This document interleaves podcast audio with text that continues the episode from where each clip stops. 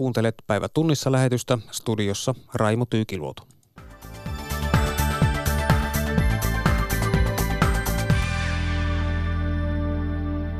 Pääministeri Antti Rinne kiirehtii toimia Unkarin saamiseksi noudattamaan oikeusvaltioperiaatteita. Uusi puolustusvoimain komentaja Timo Kivinen korostaa hyvän käyttäytymisen merkitystä puolustusvoimissa. Presidentti Donald Trumpin mielestä Yhdysvaltain keskuspankin olisi pitänyt laskea korkotasoa aggressiivisemmin ja Venäjällä mielenosoitukset muuttuivat yhteenotoksi poliisin kanssa. Mitä Venäjällä oikein tapahtuu? Tässä aiheita.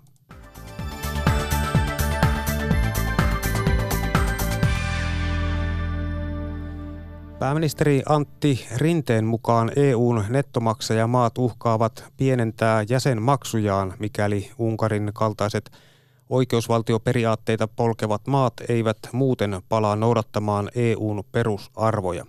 Rinteen mukaan nettomaksajamaiden ryhmä on nyt asiassa yksimielinen. Pirjo Auvinen. Pääministeri Virkaisunto Kesäranta on aurinkoisena elokuun alun päivänä kuin satukirjasta, mutta pääministerin puolentoista viikon loma on ohi ja EUn puheenjohtajamaan ongelmat palanneet ratkottaviksi. Rinne ei tunnu hätkähtäneen Unkarin pääministeri Viktor Orbanin rajua Suomi-kritiikkiä, koska uskoo, että moukarointia olisi tullut olipa puheenjohtajana mikä jäsenmaa tahansa. Mutta rinteen mukaan EU ei nyt aio antaa periksi. Jos Unkarin ja muiden EUn perusarvoja polkevien maiden saaminen ruotuun ei onnistu tukirahoja leikkaamalla, varalla on jo toinen tapa. Rinteen mukaan EUn nettomaksajamaat, joihin esimerkiksi Suomi ja Ruotsi kuuluvat, ovat päättäneet, etteivät ne maksa jäsenmaksujaan täysimääräisenä. Mä uskon, että jos ehdollisuutta ei tämän oikeusvaltioperiaatteen kautta saada mukaan tähän, niin silloin nettomaksajat eivät ole valmiita ajattelemiaan summia maksamaan Britannian poislähdön jälkeen. Kansainvälisen talouden näkymät ovat synkkenemässä, mitä Yhdysvaltain keskuspankin koronlaskukin kenties ennakoi.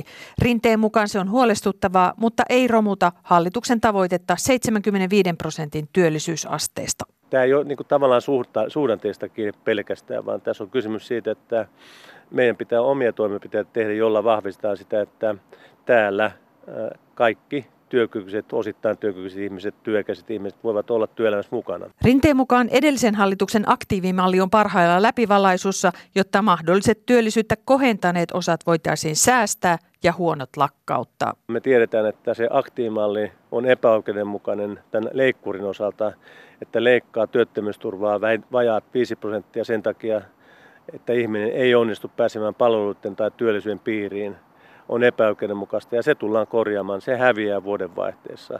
Rinteen mukaan valmistelussa on myös uusi palkkatukisovellus. Sitä voisi kuvailla eräänlaiseksi palkkatuki Tinderiksi, jolla palkkatukeen oikeutettu työtön ja palkkatuki työntekijän oikeutettu yritys löytävät netissä nopeasti toisensa. Näiden ihmisten mätsätessä voidaan synnyttää kymmeniä tuhansia uusia lisätyöpaikkoja, kun tämä helpottuu tämä prosessi. Että tämmöisiä asioita tällä hetkellä valmistellaan meillä eri ministeriöissä. Totesi pääministeri Antti Rinne. Pirjo Auinen haastatteli. Puolustusvoimain komentaja, kenraali Timo Kivinen uskoo, että väärinkäytöksiin liittyneet julkiset kohut ovat tehneet puolustusvoimissa kaikille selväksi hyvän käyttäytymisen pelisäännöt. Kivinen korostaa esimiesten vastuuta epäasiallisen käytöksen kitkemisessä. Pekka Kinnunen. Puolustusvoimat sai tänään uuden komentajan, kun kenraali Timo Kivinen aloitti uudessa tehtävässään. Joulukuussa 60 vuotta täyttävä Kivinen luottaa siihen, että puolustusvoimia – viimeisen vuoden aikana ravistelleet kohut simputuksesta ja epäasiallisesta käytöksestä johtavat parannukseen. No on tietysti aivan selvää, että epäasiallinen käyttäytyminen ei kuulu tämän päivän puolustusvoimeen. Ja minä lähden siitä, että tämän tyyppisiä tapahtumia, mitä tässä nyt Lemmejoen seurauksessa julkisuudessa ollut, niin niitä ei enää vastaan tule.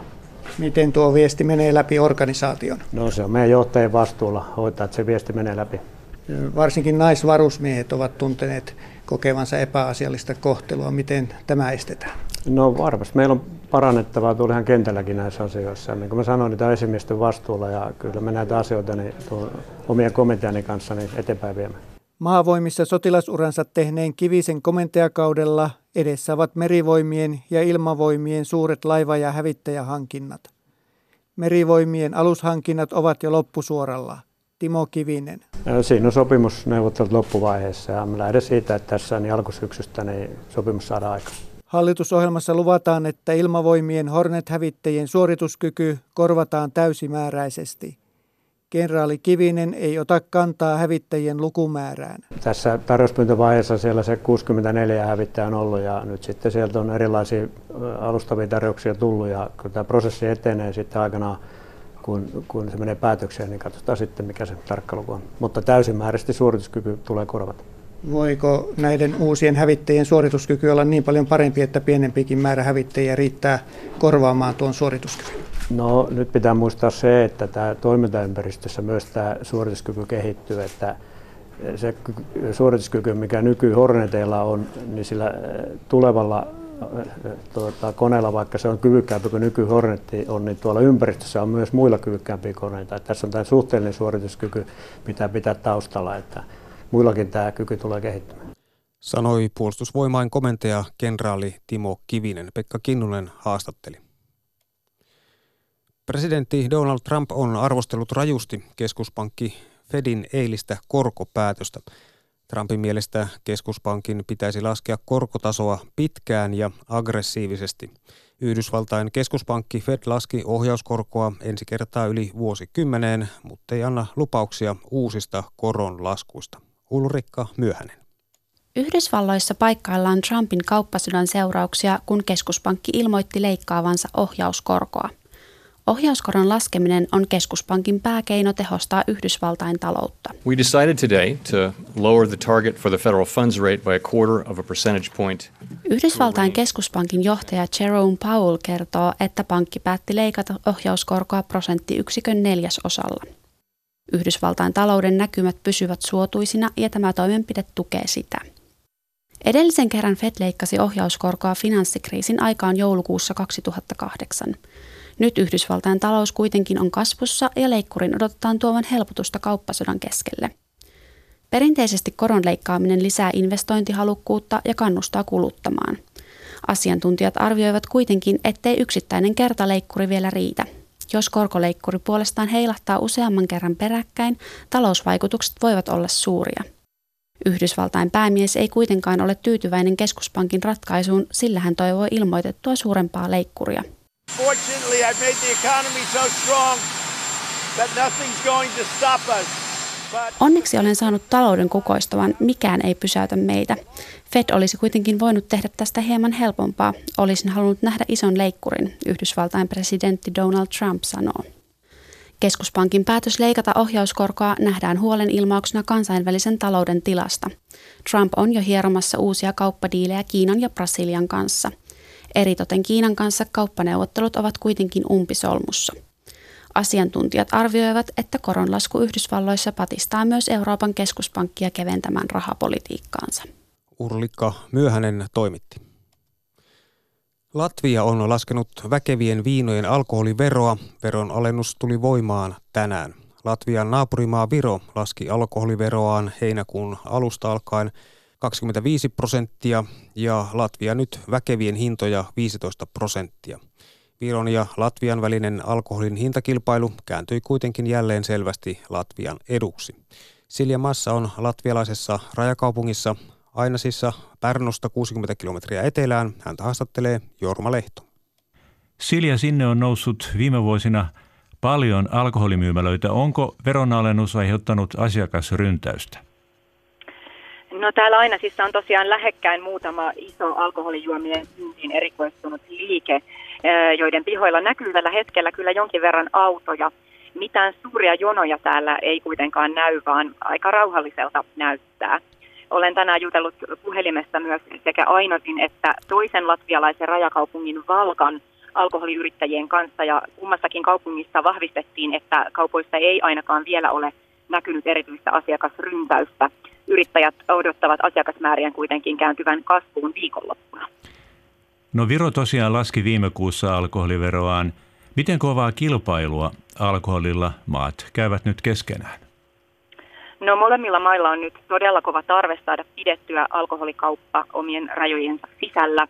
Viron valtiovarainministeriö on arvioinut Viron menettäneen Latvian suuntautuvan viinorallin vuoksi jopa satoja miljoonia euroja verotuloja – virolaiset kun ovat ostaneet viime vuosina jopa neljänneksen kuluttamastaan alkoholista Latviasta. Latvian parlamentti taas on laskenut, että Latvia kärsisi yli 90, 90 miljoonan euron tappiot, jos se ei laskisi alkoholiveroaan Viron vanavedessä. Eli kyllä kyseessä on täällä tämmöinen kahden maan välinen passitilanne, jota on Virossa kutsuttu jopa viinasodaksi. Verotulojen lisäksi täällä kuitenkin on julkisessa keskustelussa nostettu esiin myös kansanterveydellinen näkökulma, eli kyseenalaistettu sitä, onko alkoholin matala hinta pelkästään hyvä asia, jos se lisää alkoholin kulutusta. Entä miten, miten paljon suomalaisia käy alkoholiostoksilla Latviassa? No täällä Ainasissa ainakin pari alkoholiyrittäjää kertoi, että jopa puolet heidän asiakkaistaan on suomalaisia. Tähän vaikuttaa heidän mukaansa se, että Pärnu on suomalaisturistien suosima kesäkaupunki ja sieltä on lyhyt matka tähän rajan toiselle puolelle. Eli kyllä suomalaiset ovat hyvin tärkeä asiakasryhmä täällä. Kertoi Latviasta Silja Massa. Venäjällä mielenosoituksia on taltutettu pakkokeinoin. Mitä Venäjällä oikein tapahtuu, sen kertovat kaksi Jussia, eli ulkopoliittisen instituutin vanhempi tutkija Jussi Lassila ja Helsingin Sanomien Venäjän kirjanvaihtaja Jussi Niemeläinen. Marjo Näkki haastattelee. Heinäkuun lopulla Moskovassa tuhannet mielenosoittajat kokoontuivat kadulle sen jälkeen, kun osa opposition ehdokkaista ei päässyt rekisteröitymään ehdokkaiksi Moskovan paikallisvaaleihin. Ne on määrä pitää syyskuussa. Jussi Niemeläinen, onko kesän aikana jokin Moskovassa muuttunut? No oppositio näyttää nyt saavan ihmisiä kadulle taas pitkästä aikaa. Ja ehkä ekaa kertaa sitten 2011-2012 mielenosoitusten jälkeen oppositio ainakin näyttäytyy ehkä Kremlin silmissäkin ensimmäistä kertaa jonkin sortin uhkana. Mikä on ehkä muuttunut myös, että viranomaiset on käyttänyt kovempia otteita on pitkään aikaan. Ehkä hiukan kovempia otteita kuin aikaisemmin. Mutta tilanne on tässä vaiheessa sellainen, että on vaikea, ei saa, ei saa vähätellä eikä liotella. Mm. No Jussi Lassila, miltä sinusta näyttää? Pitäisikö vähätellä vai liotella? No se on ihan hyvä, hyvä niin kuin synteesi, että, että siis tilanne on, on muutoksessa ja tämmöisessä liikkeessä, mitä se Venäjällä on niin kuin tavallaan tämmöisen liikkuvan maalin ongelma, että jos meillä on joku yhteenveto Venäjän tilanteesta, niin sit se on taas heilahtanut jo siinä vaiheessa johonkin toiseen asentoon ja me ollaan niin kuin tavallaan vähän koko ajan jälkijättöisesti, mutta, mutta ilman muuta tavallaan kyllä Moskovan protestit on niin kuin seurausta semmoista pitempiaikaista liikehdinnästä. Sitä voi niin kuin tarkastella koko yhteiskunnan tasolla, jossa, jossa niin kuin tavallaan tämä Putinin, Putinin systeemi on, on mun näkemyksen mukaan siirtynyt jonkunlaiseen niin kuin ehtoovaiheeseen tai, tai jonkunlaiseen niin kuin siirtymävaiheeseen. Vaikea sanoa, että onko se niin kuin siirtymä Putinista Putiniin tai, tai jonkunlaiseen jälkeiseen, mutta, mutta siis sellainen niin kuin tavallaan tietynlainen uutuuden viehätys ja, ja, ja aloitekyky, mikä, mikä hallinnolla oli vielä vaikka 2000-luvun alkupuolella, niin se on, siihen ei ole enää paluuta. Ja, ja, ja monilla, monilla kohdin yhteiskuntaa – ei pelkästään Moskovassa, vaan, vaan monilla eri alueilla, niin, niin tavallaan tämä, tämä hallinnon ote niin kuin on ihan selkeästi lipsumassa. Ja, ja semmoinen niin kuin odotukset Putinin suhteen on, on, on niin tavallaan syvässä murroksessa. No eikö Putin ole osannut uudistautua vai mistä, mistä syystä tämä johtuu? No, Putin ei ole halunnut uudistautua kovinkaan paljon. Tässä, mm, tässä näkyy myös ehkä sellainen, että se järjestelmä, se Putinin järjestelmä on siinä mielessä murroksessa, että kaikki tietää, että – kohta jotain tapahtuu. Putin ei voi olla ikuisesti. Niin siellä näkyy myös silleen, että erilaiset ryhmittymät vallan, vallan pitää niin kuin sisällä, eri klaanit käy jonkin sortin taistelua keskenään. Mä oon kuullut termiä, puhutaan myöhäispuutinilaisuudesta, mihin Jussi tuossa vähän viittasi, niin on tässä selvästi sellaista. Ehkä myös sellainen, vaikea sanoa, onko Putin ote lipsumassa, mutta järjestelmä ei ole enää sillä lailla hänen niin kuin ohjaksissaan, että siellä tapahtuu eri hallinnon eri asteilla ja eri ryhmissä tapahtuu myös aika paljon sooloilua. Mm. Ja no, mi, niin. ihmiset, eri ryhmittymät ajaa enemmän niin kuin omaa etuaan mm. kuin koko järjestelmän etu. No Jussi Lassila, mikä on tämä myöhäispuutinlaisuus? No, no juuri sitä, että se tavallaan tulee ehkä siitä, että puhuttiin aikoinaan tämmöistä myöhäissosialismin vaiheesta, jolloin tarkoitettiin siis just nimenomaan sitä niin Brezhnevin ajan stagnaatiota ja, ja, ja sitten siirtymistä niin perestroikkaan. Ja sitten kun tehdään uudistuksia, niin ne johtaa tavallaan täysin tarkoittamattomiin seurauksiin, eli koko systeemi romahtaa. Ja, ja sitähän pelkoa se on yksi varmaan syy, minkä takia tietyllä tavalla tämmöiset autoritääriset järjestelmät on haluttomia tekemään mitään isoja muutoksia. Putinhan siinä mielessä niin todella konservatiivinen tässä suhteessa, että hän on hyvin haluton tekemään niin kuin mitään. Eli, eli se, on, se on tietyllä tavalla ollut alkuvaiheessa, siinä oli etu, etu että eri, eri ryhmien tämmöiset osaoptimoinnit, osaoptimoimit ja intressien ajamiset palveli Putinin asemaa, koska hän oli, Putin oli tavallaan yhteinen nimittäjä niin, niin tietylle tämmöisille systeemiliberaaleille kuin sitten tos, to, kovan linjan turvallisuusihmisille. Mutta nyt tämä on niin kuin tavallaan mennyt siihen, että se on niin, niin totaalisen käsiohjauksessa. Esimerkiksi nämä metsäpalot, niin, niin siellähän oli tämmöisiä kommentteja, että Krasnojarskin kuvernööri puhui, että, että tämä on nyt tämmöinen tavallinen luonnonilmiö.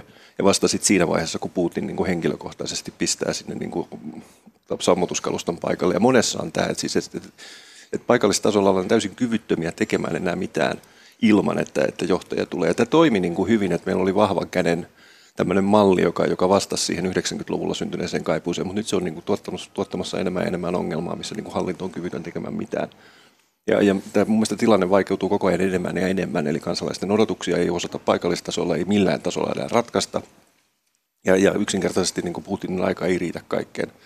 Tyypillisesti hänen, hänen kiinnostuksensa tunnetusti ovat tämmöisessä suurvaltapolitiikassa ja jossain suurissa asioissa, ja hän, sisäpolitiikkaan hän, hän, hän ei ole erityisen, voisi sanoa, paneutunut, ja, ja myöskään hänellä ei ole sellaista kiinnostusta niihin kysymyksiin. Mm. Se näkyy myös Putinin kannatuksessa. Se oli pitkään, siinä oli eräänlainen tefloni, ja nyt se näyttää siltä, että Putin sai parikymmentä vuotta, tai 15 vuotta sai kiitoksen melkein kaikesta. Nyt kansalaiset pitää häntä myös vastuullisena. Mm. Että jos hän, hän ikään kuin päättää ja hoitaa kaiken, niin hän on myös vastuussa ongelmista. Ja se on ehkä yksi isompi muutos, mitä tässä on viime aikoina tapahtunut.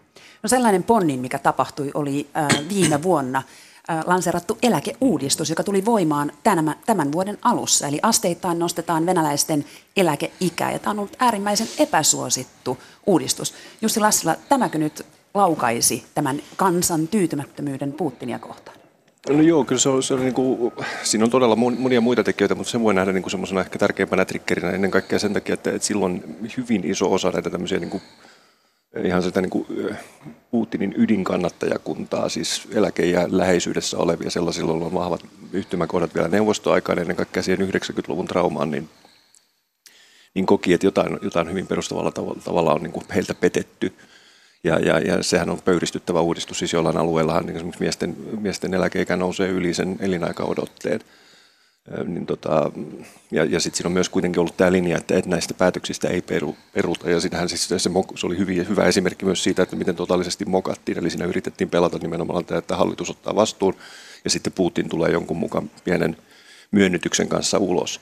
Ja se myönnytyshän oli täydellinen niin kuin floppi, eli, eli se tavallaan osoittautui nimenomaan tämmöisenä petoksena suorastaan, koska hän oli luvannut, että, että sitä ei tule nostamaan tai jotain muuta. Ja, ja, ja monissa asioissa on sillä tavalla, että kyllä niin kuin, tavallaan merkkejä siitä, että semmoinen ikään kuin nimenomaan aloitekyky on, on, on tässä suhteessa heikko. Ja se, se tietenkin tarjoaa sitten niin kuin oppositioryhmille ja erilaisille sitten järjestelmän kritikoille niin kuin aloite, aloitekykyä tai mahdollisuutta viedä niin kuin, tuoda esille asioita. Siinä mielessä Venäjä on kuitenkin niin kuin informaatioltaan niin kuin vapaa tila ja, ja tämän informaation kahlitseminen ei kaikista yrityksistään ja, ja hallinnon halustaan huolimatta niin kyllä onnistu.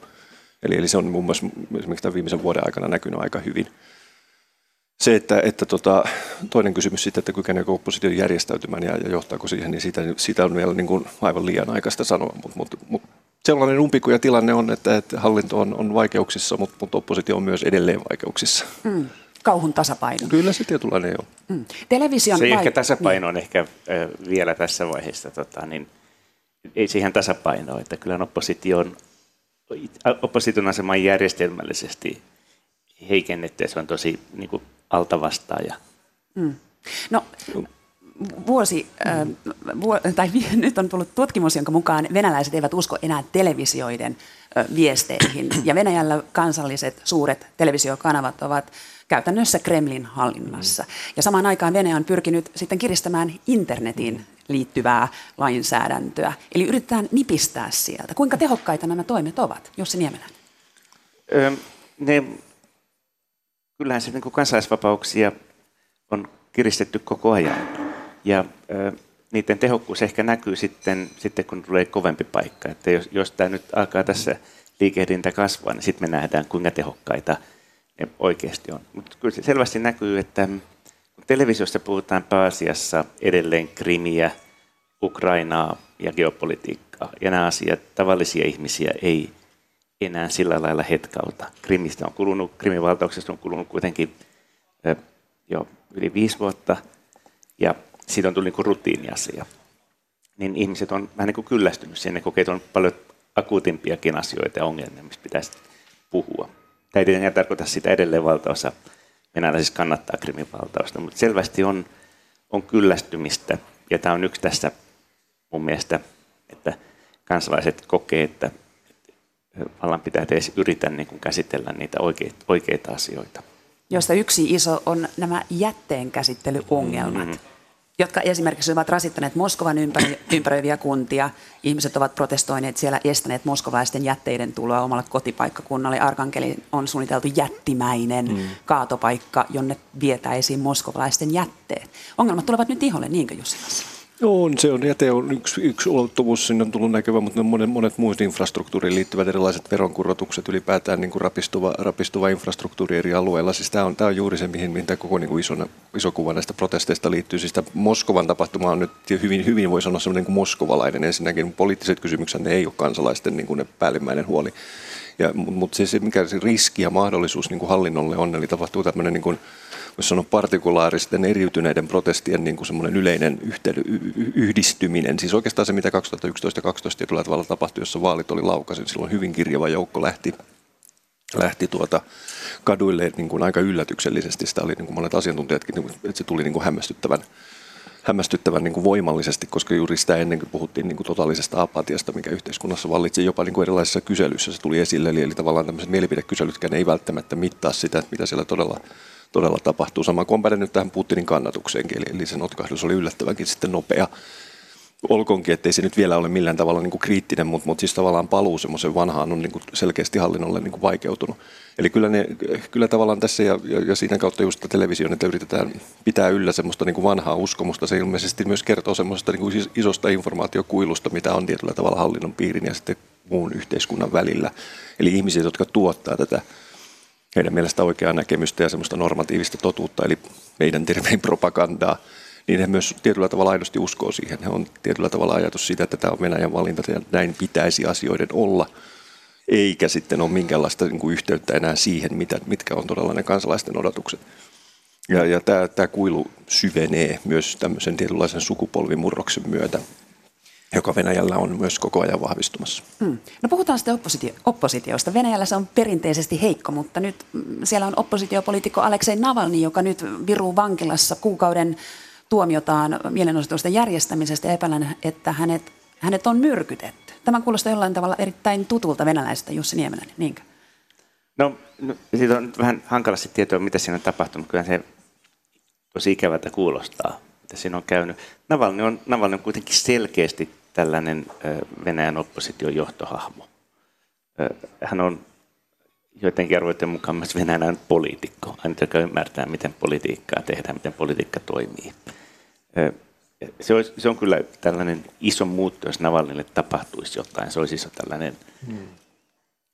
joka saattaisi muuttaa tapahtumien kulkua ainakin jonkin verran. Mä olen yllättynyt, että Navalnille pystyy tapahtumaan tälle.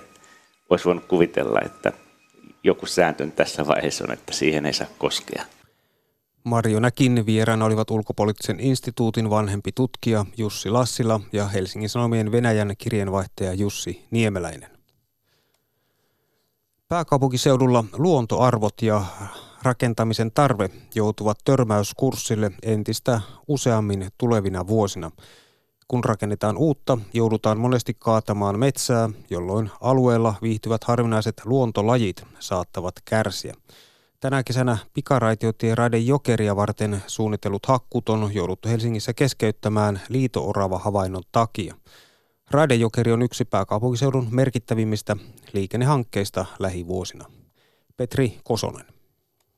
Raidejokeri on Helsingin ja Espoon välille suunniteltu kehämäinen lähes 400 miljoonaa euroa maksava pikaraitiolinja, jonka pitäisi valmistua viiden vuoden kuluttua. Muutama viikko sitten korkein hallinto-oikeus keskeytti Raidejokerin rakentamista valmistelevat puunkaadot Helsingin Patterimäessä, kunnes selviää häiritseekö rakennustyömaa alueella viihtyviä liitooravia. Johtava asiantuntija Ilpo Huolman elykeskuksesta. Nyt tämä ei suinkaan ole ainoa tapaus, missä yhteen sovitetaan rakentamisen tarpeita ja liitoravan suojelua. Että, että näitä on useita tapauksia pelkästään Helsingin alueella, samaan, samoin Espoon, Vantaan alueella. Että kyllä tämä on laajemminkin pääkaupunkiseudulla nouse, eli esille nouseva kysymys tällä hetkellä. Ehkä pitäisi ruveta miettimään samaa mallia kuin esimerkiksi Tukholmassa, jossa viheralueet on päätetty jättää rauhaan ja rakennetaan vain rakennetuille alueille. Sanoo Laura Kuivalainen Helsingin luonnonsuojeluyhdistyksestä. Käytännössä tämä tarkoittaisi muun muassa tiheämpää rakentamista ja korkeampia rakennuksia.